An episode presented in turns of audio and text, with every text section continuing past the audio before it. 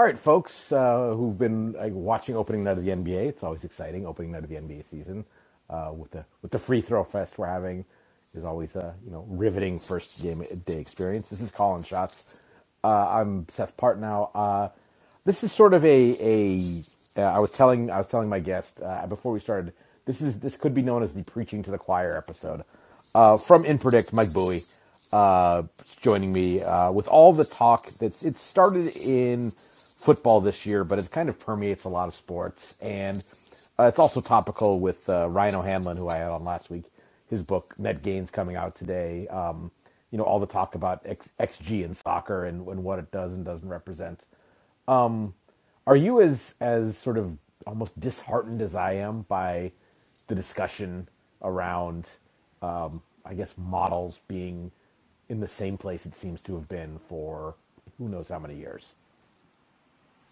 I'm sort of. I, I also say I'm probably just getting used to it now, and you know, it, it just feels like at times it just feels like it's a target that you know people just want to get people want something to get angry about, and sometimes the, the models, the analytics, just make a convenient target, whether it's the right target or not. So it, it is disheartening, but I mean, I think we've still seen progress. I think particularly in the NFL the discourse is one thing, but the actual adoption and you know how teams are kind of pivoting on fourth down, you know, there is real progress there. So it's disheartening that we have the same arguments in a lot of ways that we've had ten years ago, but um, there is some progress being made.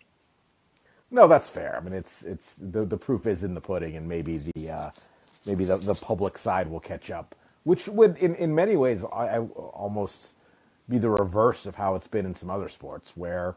Um, maybe it's the, the, the paucity of data in, in football, but uh, it seems like there was a lot more uh, in, in sort of sports like, like basketball and, and hockey. And it was probably before my time, but presumably baseball, there's a lot of public work done that then got snaffled up into teams and disappeared.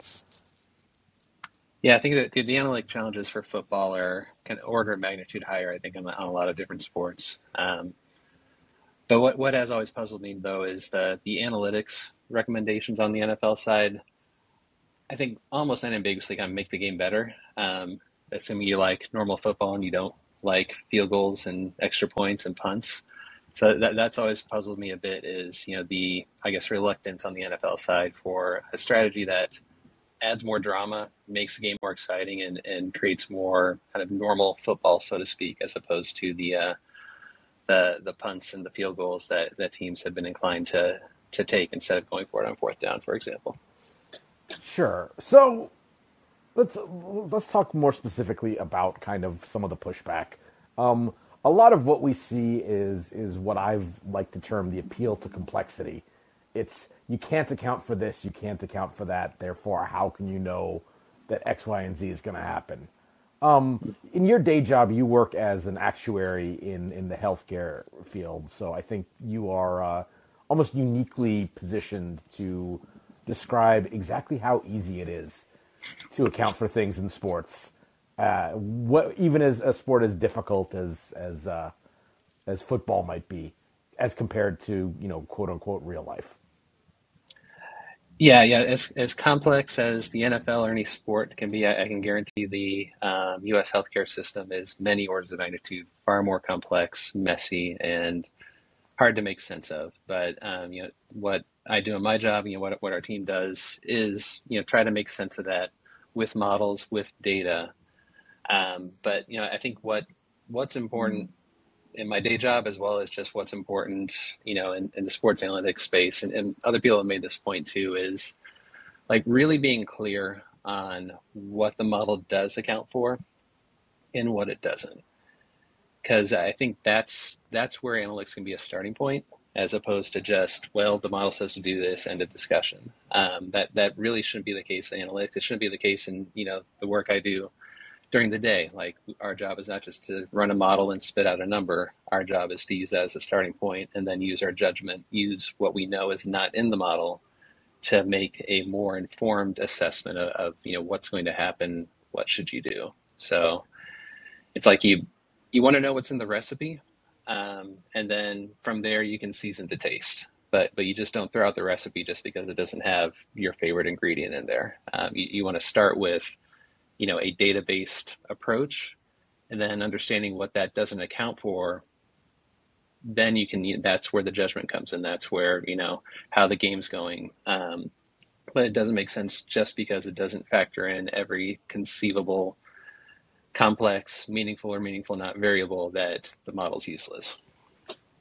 So can you give it give uh, and obviously you have you you probably have to be somewhat circumspect, but an example of because it seems like the the hard uh, the hard part is people struggle with well I have this numerical data and then there's this other data which is scouting data or whatever else it might be, but in in sort of a, a medical setting almost what's an example of something all right we have data on this and we have more, if you want to call it observational or anecdotal or whatever.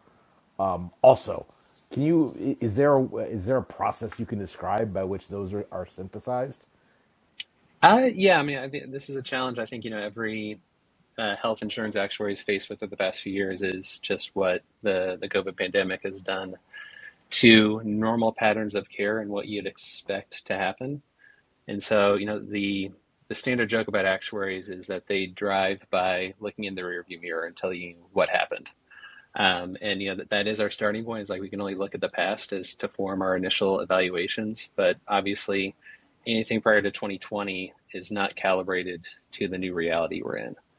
But we can still start there. You know, that's what we've had to do in, in a lot of cases is understand you know what has happened, understand what's different now, and sometimes you can build models for that and sometimes you know it's going to be judgment. It's going to you know reading the tea leaves or understanding you know how people are forecasting will there be a winter surge? You know are people going to get their vaccines? So you know all these different considerations that you probably don't have and probably couldn't even build a model for because it's just going to spit out what you tell it. But if you kind of know what's in your model to begin with know what it doesn't account for then that's when you layer on all the judgment calls, and you know you, that that is can and should be you know multifaceted. You should be talking to a lot of different people. You should be talking to your peers. You should be talking to people that that know have business um, business subject knowledge. You know whether that's uh, medical doctors, epidemiologists, um, and the same on the sports side. You know talking to coaches, talking to scouts. Um, there's value to be added there. It's just you need to know what the model has told you and what the the you know the more qualitative things are telling you and how to put those two together. How did bubble basketball differ from you know normal NBA play? I mean, I think that's uh, that's one of the the more recent sort of quandaries in that area uh, in, NBA analysis. I think. I mean, you you you know, if we had played a full season in, in the bubble, maybe we have enough to make some categorical statements. But we had 90 or so games, half of which were playoffs uh, among, you know, only the, the top two thirds of teams in the league. And so what was different about that? I, I, you know, we can, we can, we can start with by running some numbers and then it's like, okay, does that make sense that, that there is actually an impact there of, of the environment or is that just sort of a, some small sample size weirdness? Yeah, yeah, like you know, I, I think, and I'm probably not as up to speed in terms of like what was really different on the bubble side, but I think I recall seeing that you know like shooting accuracy improved, and you know that's to your point, it's something that you know there's probably a a reasonable explanation for that in terms of the lack of distractions and how that could you know potentially help shooters um, when they're taking shots. And so, yeah, I, I think that's a great example of it's not just like you know pulling data like categorizing and saying which p-value is the lowest you, you've got to have a, a narrative behind it particularly when you're dealing with small sample sizes because you can get fooled pretty easily So, and the challenge, and this is something we've talked about before. You do, you've done a lot of kind of win probability modeling in multiple different sports. Um, how do you know when? Because sample size is good.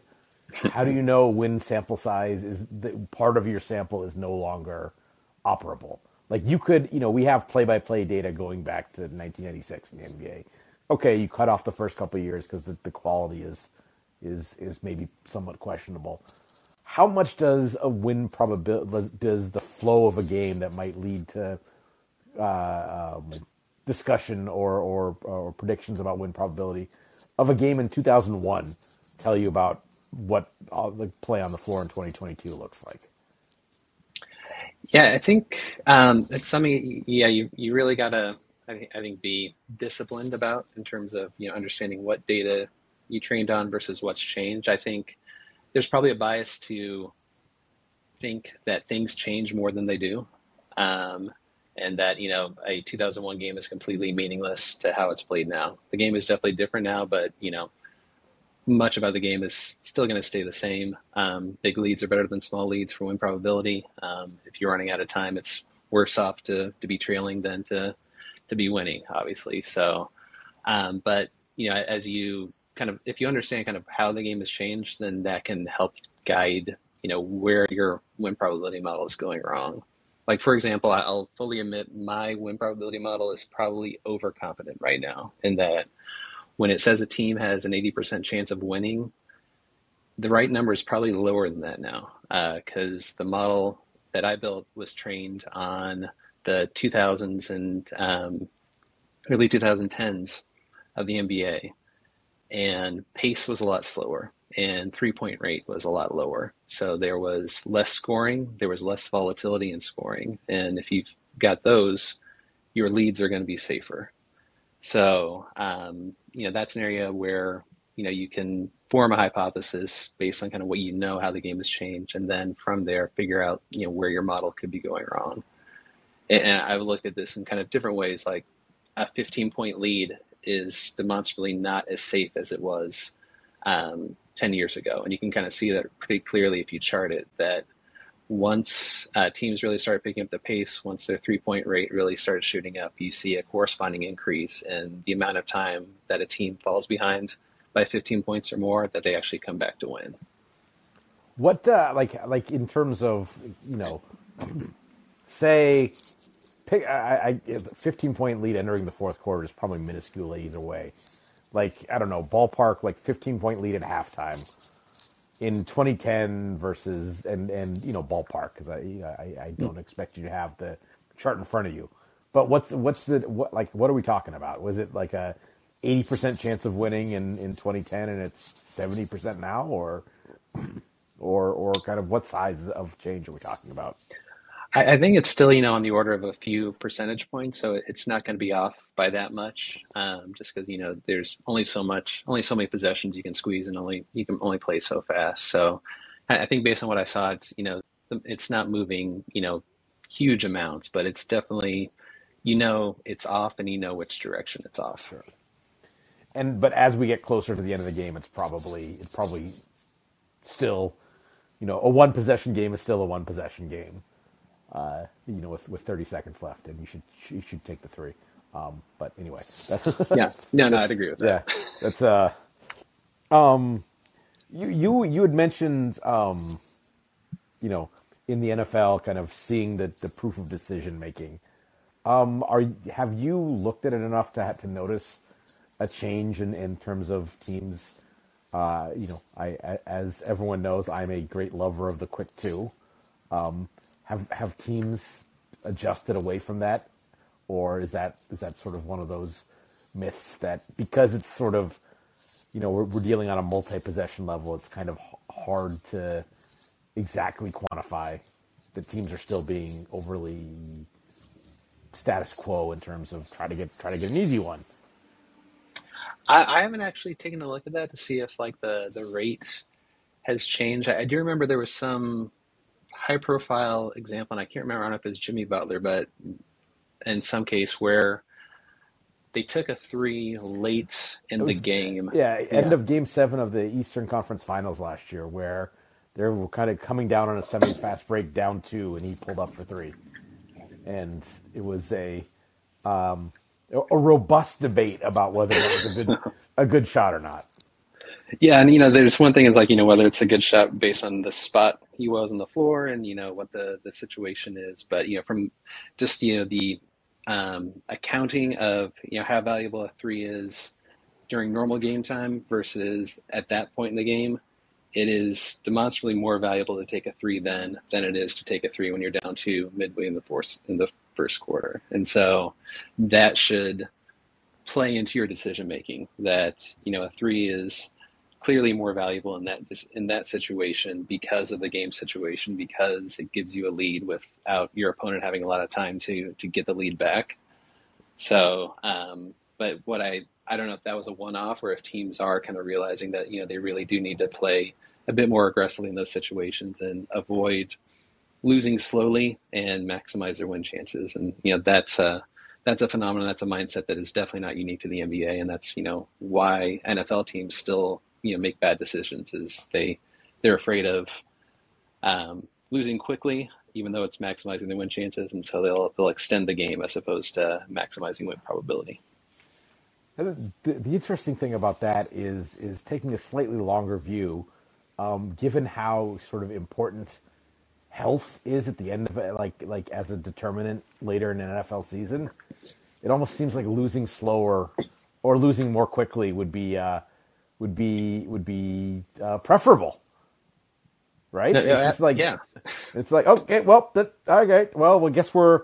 well, I guess we'll, we'll uh, they'll kneel down now and we're done here. But we gave it we gave it our best shot, and uh, and no one's gonna get hurt in his last three minutes. Yeah, yeah. Every, play, uh, you- you're rolling the dice, so to speak, in the NFL.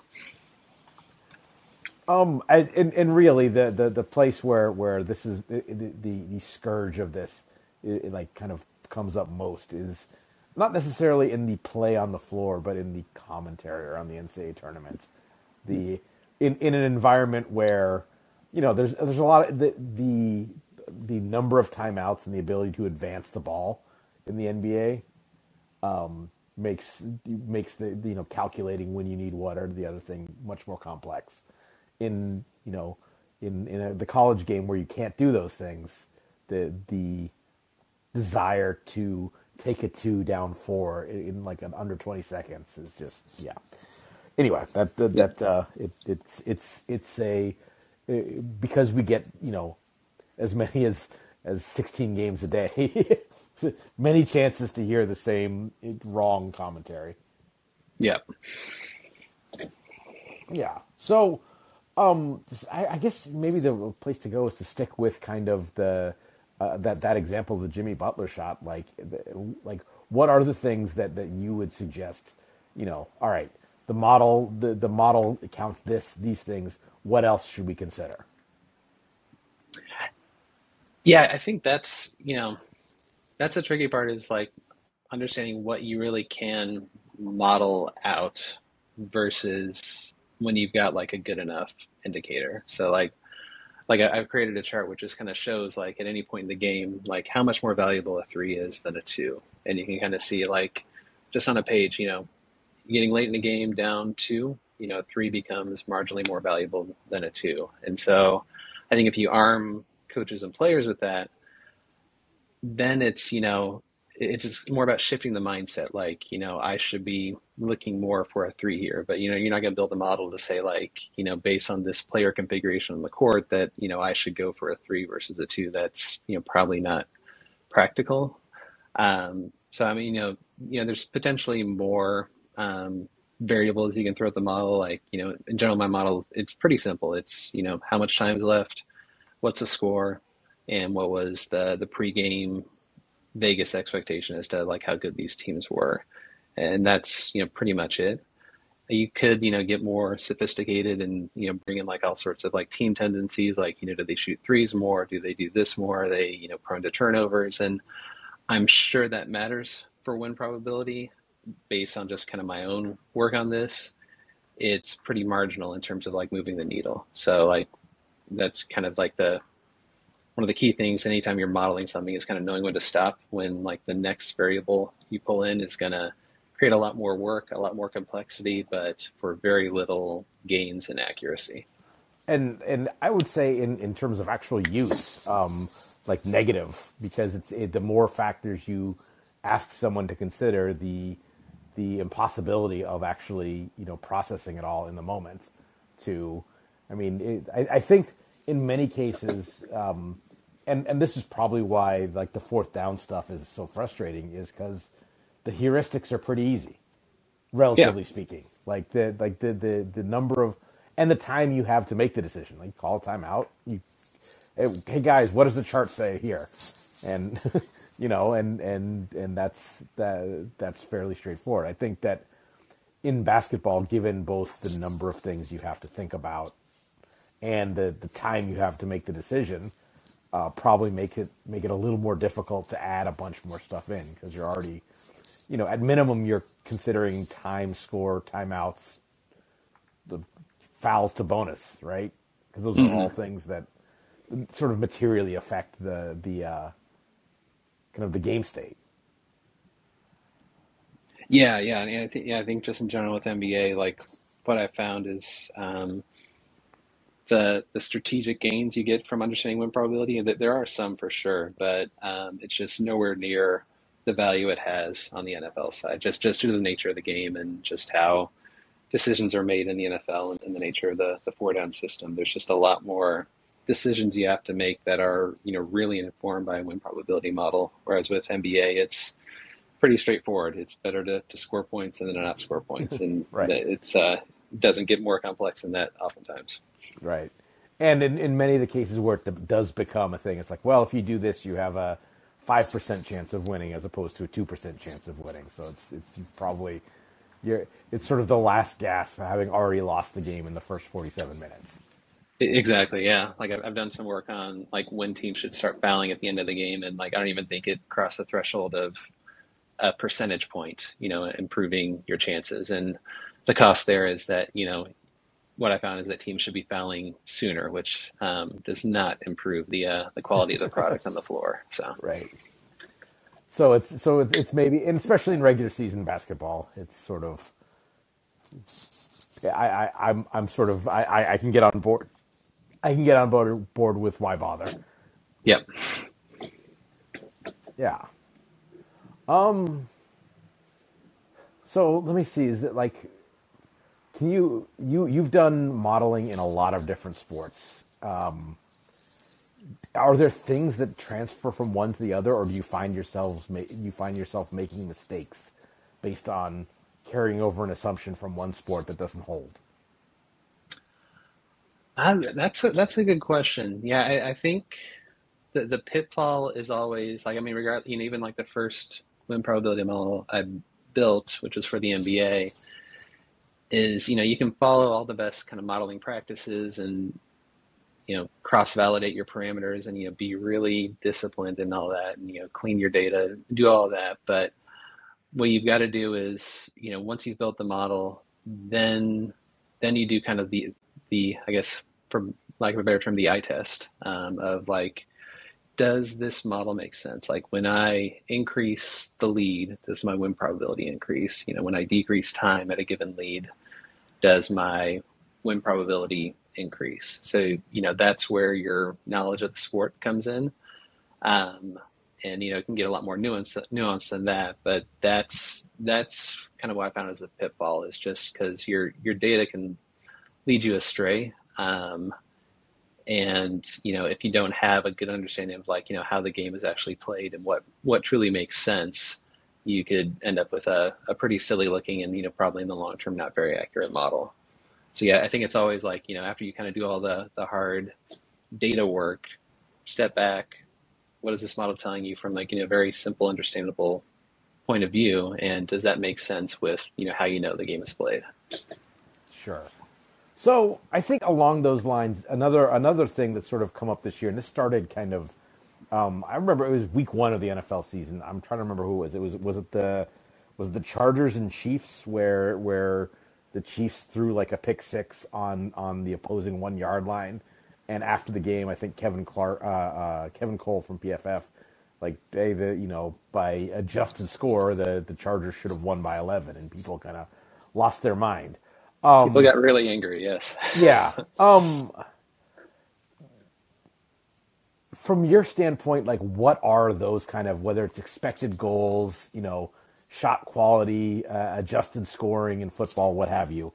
What uh like how would you how would you describe those those those kind of efforts in a way that would um hopefully blunt the, the reasonably it's a reasonable you know adjust the score they he threw the he threw the interception they scored the other end that's what happens uh, you don't get to say well actually we we we theoretically won um, Yeah. But what, like, how would you describe what those are doing and why that's important?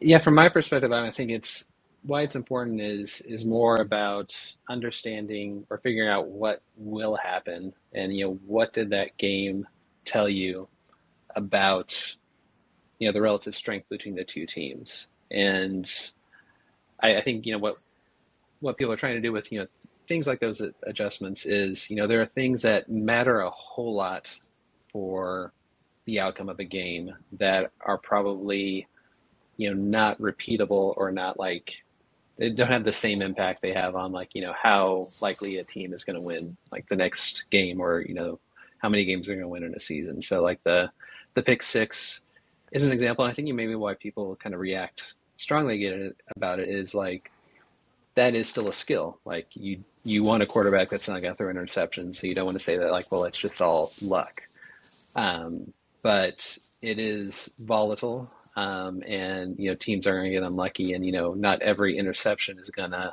lead to such a huge swing like that. I, I think that that type of play is like always like I think for definitely for football, but probably for any like sport, like a goal line pick six interception is like probably the biggest you know swing in a team's chances you can see aside from like you know like a hail mary or something like that just because it's really flips you know your expectation of what what is going to happen versus what happened. But I, I guess to, to go back to your question it's if you really want to figure out like what you know are the chargers going to win tomorrow next week or you know how good these teams are you'll you'll really get lost in terms of just you know focusing on solely what happened in that game and assuming that just because Team A beat Team B, that Team A is clearly the better team and will always beat Team B. I think everybody kind of realizes that, but then I think they kind of forget about it when um, you know these types of points are made. That you know don't get too focused on that you know this one loss because it swung on a couple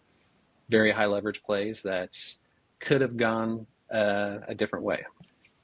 I mean, he, if he throws 40 passes, say, you know, being really, really, really like, you know, simplifying way too far, say he's going to throw one horrible pick in the 40 passes he throws uh, in, in across the game. The, going from the the, the, the, the, the, the one yard line to score to a touchdown the other way is a is, is the most inopportune time to do it and it's almost like okay, his his skill level is such that he's going to do that once a game. But the fact that he did it then is okay. Maybe maybe it's possible there's some like something about a player's makeup that you know in a big moment he yada yada yada. But more likely it's just like okay, he has he has a deficiency that causes this to happen, and it happened to pop up there. Okay, so of over the next, you know, 200 passes he throws, he's going to throw five picks, and none of them are going to be, you know, goal line one way to six points the other way. Yeah, yeah, and I think it's you know there's a desire that there are no act to like build narratives where there are no accidents. Like everything is happened for a reason, and you know the reason he threw that pick six is because there is some quality that the quarterback lacks. That is why they you know folded under pressure, so to speak. So I, I think you know there's there's a desire to build narratives where everything makes sense and it's not um, you know bad luck, so to speak. So what, you know, how would you advise people to use and not use those sort of th- th- those sort of things? Because I, I, you know, the line that that that again that, that that sort of seems like a Rubicon is, you know, whether we're talking about like deserves or should have or or things like that versus, you know, something more evaluative like did we play well? I, I like that framing a lot well, uh, a lot better. Yeah, uh, unless you want your mentions to be a dumpster fire, I think just uh, avoiding the like we we should have won or you know we were the better team but we lost. I, I think isn't really helpful either. Um, and, and then from my perspective, it's just about like what happened happened, and that's fine. But what does that tell us about what's going to happen? And maybe that's you know too nuanced a point to make, but like that's that's what I'm kind of always wondering is, you know, we, we can talk about what happened, but like, what does it tell us about what's going to happen in the next game? I think those are the the interesting questions, and where um, that's where the narrative approach really goes um, goes sideways because your your narrative is going to not really match what's going to happen in the future and so that that takes knowledge and discernment to know like what what really matters like what are true indications of team skill and maybe this is why it's it's particularly difficult in, in football, given that the, the the you know that you don't play a lot of games in a season. You know, as Billy Beane famously said, "My shit doesn't work in the playoffs." Um, so it's like what actually happened sort of matters more than than kind of was our process to get there good or not. But it seems to me that that sort of I don't know so much. I, I don't want to tell people how to fan, but sort of as an as someone who who is either by uh, choice or by profession uh, charged with analyzing. It seems like that's that, that that's a better place to start than well the the the ball bounced this way, therefore these character traits revealed themselves. Yeah yeah and I, I think you know there's obviously a market for people want to understand like what is going to happen and who can figure that out so it's that's you know that that's where the you know that that mindset has value of like really figuring out what what's signal versus what's noise And it, it, ultimately, like you know, across the season, we're we're sort of we're looking for progress. We're looking for, you know, whether it's we're looking for progress in evaluation. Like, is is is our quarterback good enough? Are we getting? Uh, is our defense good enough? Are we getting good enough shots? And you know, it's you can given a long enough time frame, I guess you could you could rely on you know ball go in or not. But you kind of want to know those things sooner, wouldn't you? Yeah, yeah. I mean, again, it's the, the same argument comes up a lot, you know, about just the, trusting the process, not not the results. So, but that can be that's easier said than done when it's uh, um, you know your job on the line. So I, I think that's where the challenges come Yeah. in. And it's also, I mean, that that that sort of argument has sort of become a, a refuge of, uh, I don't want to say the incompetent, but the incorrect. So if you made a bad decision, you can always, well, the process was good, give it time. It it does give cover for that as well. Yeah, you can. Yeah, it's, it's something you can hide behind um, as well. Yeah. Um. So I don't know. This has been like I this this is sort of like I said at the start. This has been preaching to the choir a little bit. This has been a little therapeutic for me, just kind of talking through this stuff. It, it, I don't know why it annoys me as much as it does, but it does. Is there any, anything else that you that, that you that you know you feel like has has been kicking around your mind in, in sort of from these discussions? Um, you know, I, I think you know, just going back to like the the the analytics discourse in football, I, I I think another thing that's that's done really well. Like I think you know Ben Baldwin has a, a bot that tweets out um, fourth down decisions, and I think what's you know really important there is also like it's never like a binary decision, and kind of it highlights like when it's you know here's what the model says you should do, you know just by the numbers, but it highlights you know this is you know kind of a toss up. Like it's you know the model's only so good, and you know it's probably not a bad decision either way. And then you know then it says well you know if there's a bigger gap between like going forward and a field goal, it, it highlights that and. That doesn't mean that the exact right decision is to just do what the model says, but usually start from that and kind of figure out like you know i've got to have a good reason to deviate like why do i think my situation i'm in right now is different than the combined experience of nfl teams for the past 10 years um, and that's that's a mindset you have to have um, so you know I, I like that approach of like avoiding kind of just ultra binary um, proclamations as to like what the right decision is. Like nobody's got a perfect answer for this, but you can communicate, you know, how how confident you are in a decision versus, you know, when it's close to a toss up. And I think that's that's one thing that kind of surprised me this season too is like there's been a lot of talk on fourth down conversions. There's been a lot of talk on whether to go for a, a two point conversion or not and it's the, the fourth down conversions are that's really where the opportunities are. I, I think people um, and other people have made this point as well. Like on two point conversions, there's a right decision sometimes, and clearly a right decision late in the game. But um, in most situations, like the the difference between a right and a wrong decision is not going to move the needle that much. And so, is, is that really where you is that the hill you want to die on? Is that really want to you know battle about where um, there's you know clearer gains to be had in the in the fourth downside? Sure.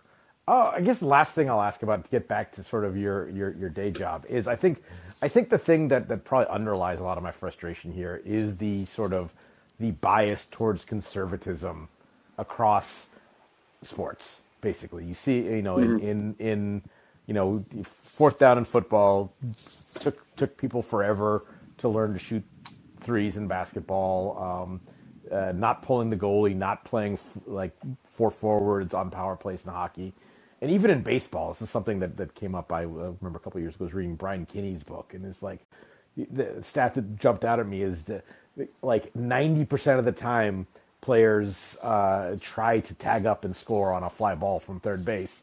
They're safe, which means which cl- pretty clearly means they're not trying often enough. I, Yeah. I would think.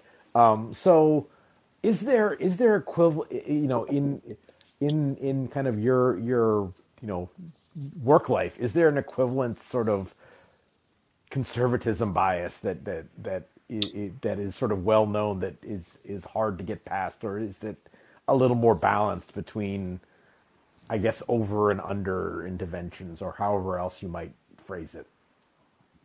Oh, it, it, for sure exists um, in the actuarial field. I think in general, um, actuaries are, are known for being uh, conservative. Um, you know, some of it I think is by design. Like their their role is to protect companies from risk, and you know, by your na- by the you know just the nature of that job description, you're going to be conservative. You're not gonna you're gonna want to make sure that you know you fall on the safe side more often than not. So um, that's you know that's a challenge you know in, in this industry as well. But you know there's there's risk to being too conservative as well in terms of um, you know you're on the health insurance side the your forecasts drive the prices you charge in the market, and if you're too conservative.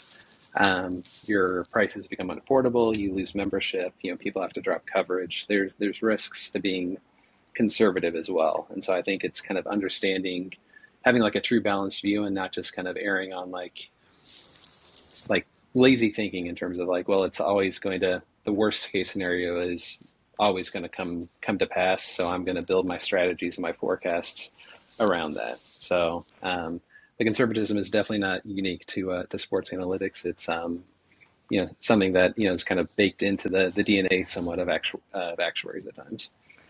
Though I, I, I guess the, the uh, you could draw a distinction in that sort of the tail risk in, in, in that field. I think as we're as we're entering, you know, we're we're closing in on three full years of tail risk, essentially.